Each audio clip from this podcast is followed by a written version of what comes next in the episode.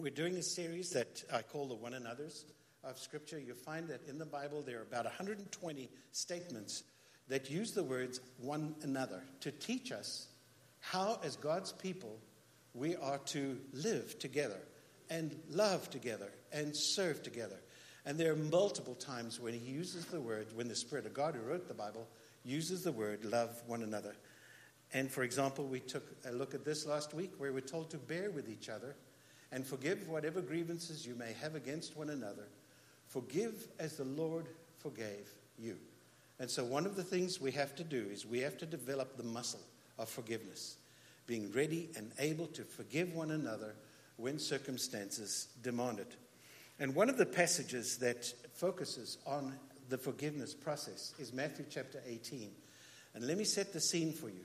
There was an occasion when parents were bringing their children to Jesus, and the disciples blocked them and said, No, no, no, no.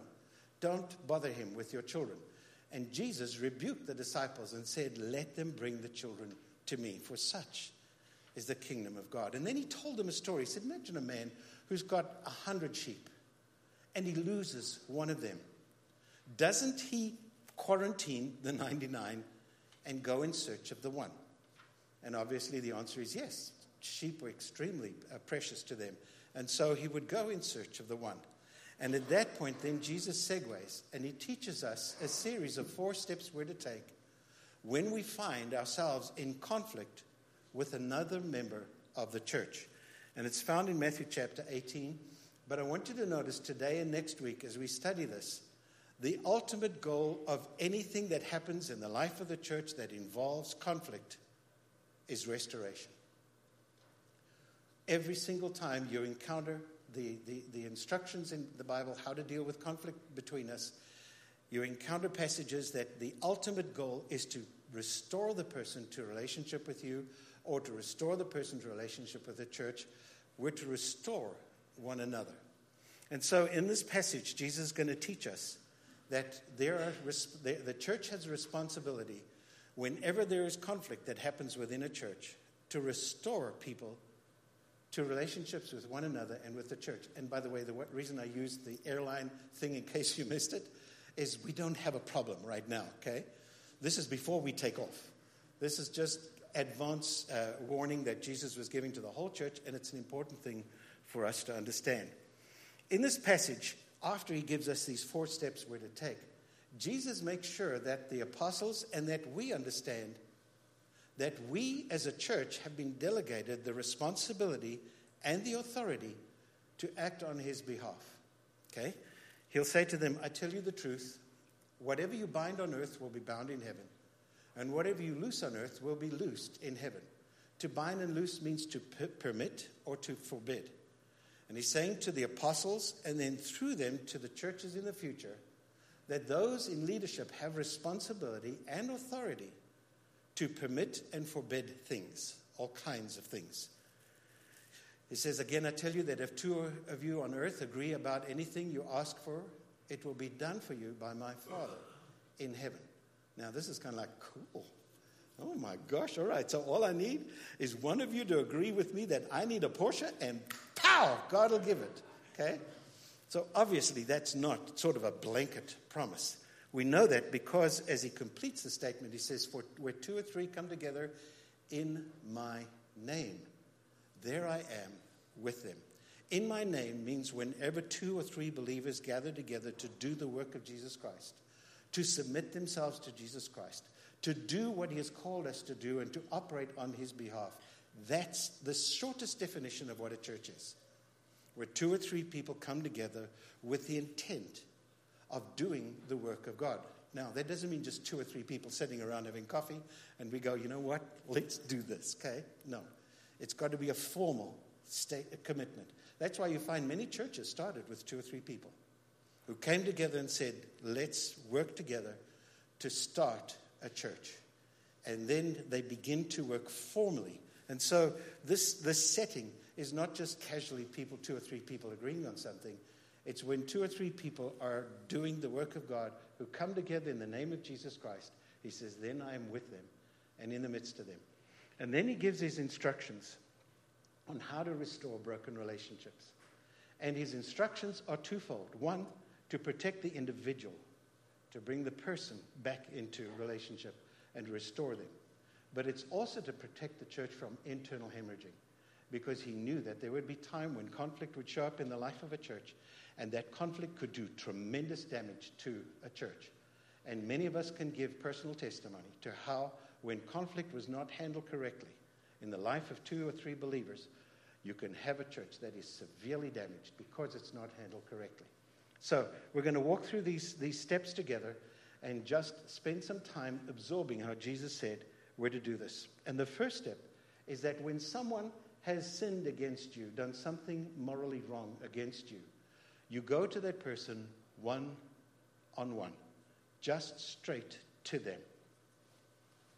One of the dangers, one of the problems, is that often somebody's done something wrong to you and you go to others and tell them. But in order to protect them, Jesus said, no. If someone has sinned against you, you go to them one on one. If your brother, and by the way, the word brother is the word sibling, okay? It's brother or sister. If your brother or sister sins against you, go and show him his fault just between the two of you. If he listens to you, you have won your brother over. Now, notice the word sin. A sin is a moral break between you. If somebody does something that is forbidden by God for us, for example, if let's, let's just use the one that is, that is quite common, if somebody sexually assaults you, that's called sin. Okay? That is wrong for somebody who sexually assaults you. Physically assaults you. If somebody physically assaults you, that's called sin. If somebody who is your partner in business cheats you, who is a Christian. That's called sin. Are you guys with me? Matthew 18 does not apply if you don't like Raymond. if you don't like Raymond, get in line. Okay? And the reason why this is important is often Matthew 18 is pulled out of its context. And somebody's just annoyed at somebody else.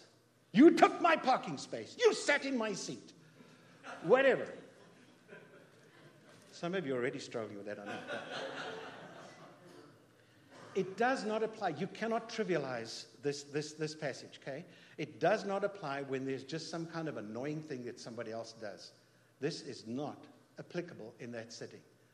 The only setting is when someone has crossed a moral line and has done something immoral, something forbidden by God's word, something that is an attack on you.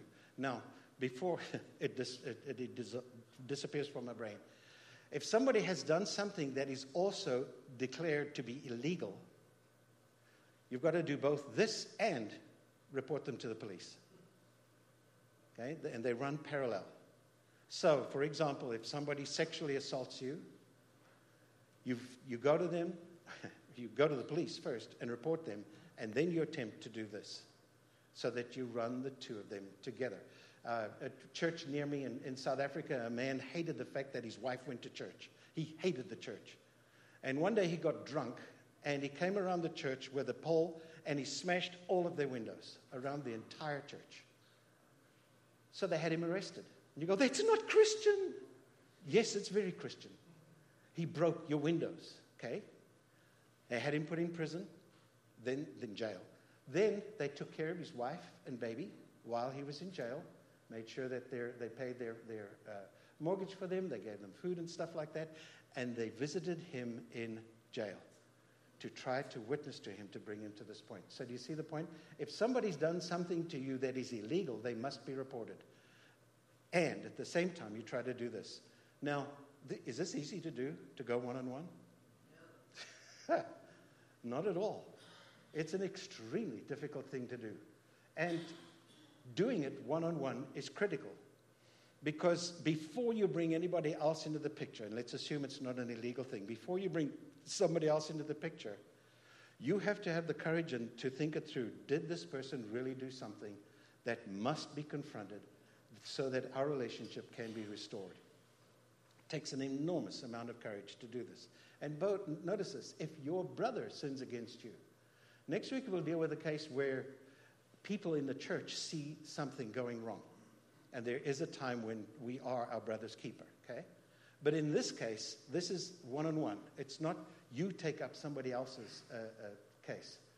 if somebody has done something immoral to you, something that is a sin, your first step must be to try and confront them, to do your best to confront them. Okay, with me there? Jesus actually expanded this in order for us to understand what is your objective. Your objective is not to punish them. Your objective is not to, to, to get even. Your objective is to restore them. In Luke, he says a similar thing. If your brother or sister sins against you, rebuke them. And if they repent, forgive them. Okay? Rebuke them. Let them know what you did is wrong. And then if they repent, forgive them. The if is a vital part to them. Why does God require this of us? Paul explains it this way In your anger, do not sin. Do not let the anger, the sun go down while you're still angry, and do not give the devil a foothold. The reason for these instructions in Scripture is to protect us personally. And many people live their lives with all kinds of bitterness deep down inside of them. A bitterness that governs their lives because they haven't tried to bring a broken relationship to a place of restoration. And Satan uses that as an access to our lives. If you're a follower of Jesus Christ, Satan can never possess you. But Satan can oppress you. There's a big difference. If you're a follower of Jesus Christ, the Spirit of God possesses you. You're owned by Him, and nothing can change that. But if there is something in your life that has not been dealt with, he the devil can oppress you, he can attack you, and he will use it. And if there's bitterness inside of you and me, if there's some kind of unresolved anger, he will access that and he will do everything he can to make us turn more and more bitter deep down inside of our souls. And when he's done that, he's gained control of you and he's stopped you from growing in your relationship with God.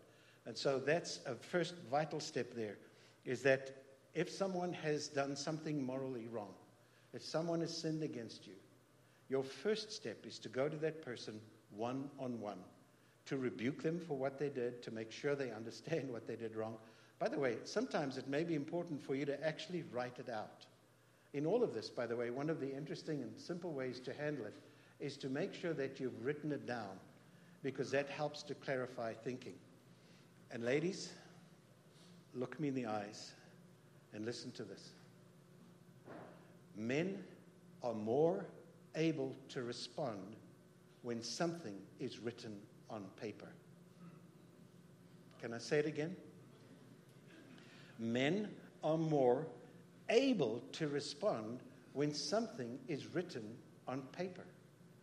If there's something you need to communicate to a man, write it down, hand it to him. You can read it to him, but hand it to him on the paper. How do I know that? How many people go, I told him this over and over again. I keep telling him this and it doesn't stick in his brain. I know. Because he needs to see it written down. I saw a, great thing. A guy said, Why is it that every time I walk out of the room, as soon as I'm out of the room, my wife says, and then she gets mad at me because I don't know what she said. Okay? So the whole in all of this process, sometimes, and it's what I've done, and I, I recommend it. You sit down and write it out. Okay, so and if, for example, if you have to get to the place of forgiving somebody, you need to write out what they have done wrong, so that it's clear in your mind what has been done wrong. You may not hand the first edition of that note to them. Okay, the first edition you need to be able to go. and then you edit it and give them the next edition. So, the one on one is the hardest step in this because it puts the responsibility fully on you. And if the person repents, as Jesus said, says, I know I did wrong, I am so sorry, please forgive me, the process stops dead. It doesn't go any further. Unless, of course, it's the illegal thing then it has to go to the police. But are you with me there? So the first step is one on one. The second step is that if that person refuses to repent, refuses to say they did something they, that they did wrong, then you bring in select witnesses with you. But if he will not listen, and listen means will not listen and say, Yes, I did wrong, okay? Listen doesn't just mean, Yeah, okay, I hear you. Listen means, yes, I hear you and I did wrong. But if you will not listen, take one or two others along so that every matter may be established by the testimony of two or three witnesses. Now, there's an interesting factor here. Jesus is speaking to Jewish people who understood that no matter could be brought to a court without actual witnesses. And so the first way they would hear this is that if this person won't listen to you, you have to take two or three people with you who saw the immoral thing done to you. In other words, they're actual witnesses of the event. And so those would be, if you're thinking, all right, who do I select to take with me? If there were others who witnessed the event, then they are the ones to select to take with you because they are the ones who have first hand knowledge of what happened. The next level, though, if there are others that you need to take with you, how do you select who to take with you? Galatians chapter 6 answers it for us. It says you must take those who are spiritual, those who are mature. Take people with you who are spiritually mature enough to be able to help you resolve this issue. But you'll see next week, even those who are mature have to be careful that they don't get tempted to sin as well. So, in other words, you take two or three witnesses with you in order to, to, to confront the person. Ideally, the people who actually saw the event. Next level, you take people with you who are spiritually mature enough to help the two of you resolve this issue and to work it out. And if the person then confesses, the process stops dead.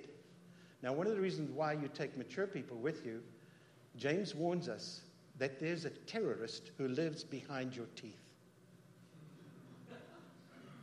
It's called the tongue. And one of the problems that, that, that is being preempted here is you take mature people with you who will be able to help you resolve it and who won't then run out the door and tell everybody else what just happened. Oh, I've got some special news. I know something you don't know. I'm going to tell you what just happened. You need mature people who will not let their tongues lead them into trouble. In my case, I found that I can keep secrets. It's the people I tell who keep blabbing it. Step one, you go to the person one on one and that takes a lot of courage, I know. But for our own sake, to set ourselves free from bitterness and anger, that is the first step. Then you take two or three witnesses, and if the person confesses, you forgive them. Now, that means when somebody says, I am sorry, please forgive me, that you have to absorb the wrong and not want to continue to punish the person. And Is this easy stuff to do? Not at all. You have to be willing to absorb the wrong done to you. Listen to what I found. Jesus took upon his back the lashes that should have been laid upon our backs. He chose to absorb the punishment for sins he had not committed. He did it in order that we can be forgiven our sins.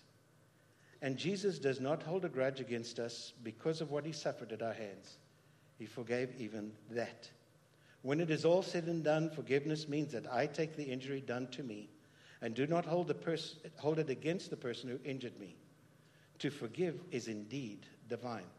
The Apostle Paul endured persecution and tremendous physical suffering because of his allegiance to Christ Jesus. But at no time do we find him seeking revenge or demanding justice. There were times when, in order to advance the gospel, he invoked his Roman citizenship to cause the authorities to follow legal procedures against him. But in his writings, we do not find Paul whining about the wrongs done to him. He absorbed all of that, just as Jesus did. And in the history of South Africa, Nelson Mandela did the same thing, sentenced to prison for 27 years. When he was released, Nelson Mandela chose not to punish his jailers. Nelson Mandela chose not to punish the white people of South Africa. Nelson Mandela was an incredible gift to South Africa at that point in time because he saved the country from a bloodbath. He could have upturned that country into an absolute bloodbath in a revolution of unbelievable um, size. But instead, he guided and led the nation forward in order to protect them. He even came up with a thing called the Truth and Reconciliation Committee. And what they did was they established a factor where if anybody had abused somebody else during the apartheid years, if they came forward and confessed what they had done, they would be pardoned. Can you imagine that? That they did that on a national scale. If you didn't and you were discovered, you would have to be punished for what had happened. And there's a story from one of the events where a, a policeman was, had to confess what he had done. And what he had done is he had murdered a father and a mother. And then he found their little boy hiding under a bed and dragged the little boy out, but chose not to kill him. But from that day on, that little boy never spoke again. At the Truth and, and Reconciliation Commission, that policeman confessed and wept in front of all the people and asked that little boy for forgiveness. And the little boy just sat there for a minute. And he got up and he walked over to the policeman and hugged him. Unbelievable. It's just like, oh. So that's what Nelson Mandela did. He said, we, in order for us to be able to move forward, there, in order for forgiveness to happen, you have to absorb the wrong that has been done to you. The Spirit said this in Romans chapter 12 Do not repay anyone evil for evil. Be careful to do what is right in the eyes of everybody, if it is possible. As far as it depends on you, live at peace with everyone. Do not take revenge, my friends, but leave room for God's wrath. For it is written, It is mine to avenge. I will repay, says the Lord. On the contrary, if your enemy is hungry, feed him. If he is thirsty, give him something to drink. In doing this, you will heap burning coals on his head. Do not overcome evil with evil, but overcome evil with good. Burning coals means conscience. Rather than seeking to, to punish somebody who's done wrong to you once they have confessed, once they've apologized, once they've repented of it, you let them go and you leave the event, you leave it all in God's hands. God knows how best to punish people, okay? Let me say that again. God knows best how to punish people. Let Him do it because anything we do wouldn't come anywhere close. And so we leave it in God's hands. If there's to be punishment or mercy, we leave it in God's hands and going forward. But what if, after you've got your witnesses, the person still will not repent, will still not say that I've done wrong? Then you restore, you try to restore the relationship by taking it to the church leadership. If he refuses to listen to them, tell it to the church. Now, this is early in the process of the church being established. As time goes on, the responsibility for handling issues like this shifts from the whole congregation to the leaders of the church. And that's why, with us as a church, that's how it would happen. That if you had a, a case where somebody had, had done something wrong and they refused to even listen to the two or three witnesses, then you would come to the elders of the church. Because now they are the ones who would step into the process and we would begin to help with the resolution. What we do in, in our particular case is that we would appoint the right core group of people. Because sometimes, if there's a woman involved in some kind of conflict, you want women involved in that process. And so the leadership of the church would put together a team, appropriate team of people who would then step into the process to help to bring it to a place of resolution. The book of Hebrews, written by, I believe, um, Barnabas, but the Spirit of God wrote, it says this Have confidence in your leaders and submit to the authority, because they keep watch over you as those who must give an account. Do this so that their work will be a joy, not a burden, for that would be of no benefit to you. Notice that statement. They keep watch over you as those who must give an account. Anybody in leadership right now, you should have a trickle of sweat running down your spine because we're going to answer to God for how we handle issues like that. But when it's brought to the whole group, then we have to, as leaders of the church, take step into the action. So, one on one, refuses to respond. One on one, he does respond. You forgive, and it matters over. One with witnesses, they, they, they, they, they repent, the matter's done. Put it away. But if they don't, it goes to the leadership of the church. What if, even in front of the leaders of the church, these people will not respond? Then you res- try to move them toward restoration by quarantine. And quarantine is an incredibly important word. That if we have to take that next step, The purpose is not punishment. The church is never given authority to punish. Our job is to quarantine somebody in order to hopefully bring them back to restoration. Jesus said this, and if he refuses to listen even to the church, treat him as you would a pagan or a tax collector. We're about to start spending four cents more per gallon. Is it four cents or 40? How much? Six cents a gallon. All right. So here's the interesting thing you're to treat him as a pagan. What did Jesus say we're to do in relationship to pagans?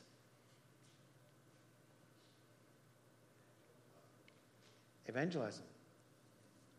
Okay? He said, All authority in heaven and earth has been given to me, therefore go and make disciples of all the nations. And so here's a person who refuses to respond to the church. You're to treat him now as an unbeliever. But your goal with an unbeliever is to win them to faith in Jesus Christ. But if he refuses to listen, at the, even at this point, you're to treat him as an unbeliever, so somebody you're trying to win to Christ, and a tax collector. now, we don't, we, we don't like tax collectors either, but in those days, the tax collectors were the equivalent of the mafia. What happened in those days, Rome was very clever. They didn't send their own people to, to collect the taxes, they would let somebody buy the franchise to collect taxes for them from their own people. And so a Jewish person would buy the franchise to collect the taxes on behalf of Rome, but he wouldn't be paid a salary. He had to collect the taxes and submit them, but he wouldn't be paid a salary. The way he earned a living was he would take more than the taxes that they owned. And so he would tax the people himself in order to be able to generate his own income. It was, it was an entire system set up for abuse. And most of the tax collectors did exactly that. They abused the system and they, they, they robbed people constantly in order to fill their own coffers. As a result, tax collectors were isolated from the community. They couldn't, they were not invited into community events. They were kept at a distance. So, do you notice what's happening here? If a person refuses to respond, after all that we've done over and over again, then they're to be removed from the fellowship, quarantined from the fellowship, but also treated as someone to be won back into the fellowship. That's such a hard thing to do. It really is. Now, here's the interesting thing Unfortunately, I've been part of having to do this a couple of times. And the one thing that we've pointed out to the person who we're saying, all right, all right, you're an immoral person. We cannot let you back into our church. You're going to contaminate our church. We're going to set you out because you, we don't want you to contaminate our church. But make them understand this you're not allowed to attend our church anymore. But more than that, you're not allowed to go to any church anywhere. You see, most times people go, eh, who cares? Tell me I can't come to this church. I'll just go to the church down the road. And we make sure that they understand uh uh uh uh. Understand this. It's not that you're not allowed to come to our church, you're not allowed to go to church anywhere at all. The point of it is to quarantine them, First Thessalonians, so that they will repent and come back to God and come back into the church. Had one man deliberately do that. Said, I know where I'm going to go. I'm going to just go down the church to so and so church. So I called the pastor of that church and told him, he's under discipline. Please do not allow him to attend your church. He will contaminate you. He really was. He was a, he was a contaminating person. Paul says, I wrote to you not to associate with any so called brother if he is an immoral person, not even to eat with such a one. Remove the wicked man from among yourselves. Is that hard? A, a hard passage to deal with? Yes. Is that a hard thing to do? Yes. Extremely hard. On one occasion, we had a woman who was in leadership in our church who had an affair, and we had to go through all of this with her. And ultimately, it was such a heartbreaking thing. I'd known her when she was a little girl. I knew her as a young woman. I knew her as a married woman. I knew her in this situation. And we had to do it. We had to do it. And boy, that hurt. About 15 to 20 years later, she wrote me a letter. And she said, Thank you so much for doing that because it enabled me ultimately to come back to God. And I'm writing to ask you to forgive me. And it's like, yes, yes, wonderful to be able to get to that place and go, okay, that, thank you, Lord, for that. All right, now, so it's a case where there's definitely been an immoral act by somebody, and that person refuses, refuses, refuses, refuses, and will not respond to, to any kind of, of uh, step into the process. But what if there's a matter that's got, that is not an immoral s- step? It's not a sin. What do we do when there's disputes between people on a level that is not clearly a sinful action? Well, there's one passage that speaks to this. Paul writes, and he's writing to Titus, who's becoming the, the uh, pastor of a church. He says, But avoid foolish controversies and genealogies and arguments and quarrels about the law, because these are unprofitable and useless. In other words, he knows that there are going to be times in the life of a church when people are going to get involved in all kinds of things to argue about, all kinds of things to be upset about. Uh, one of my churches, we moved our junior high program into a beautiful room. Ah, it was such a beautiful big room.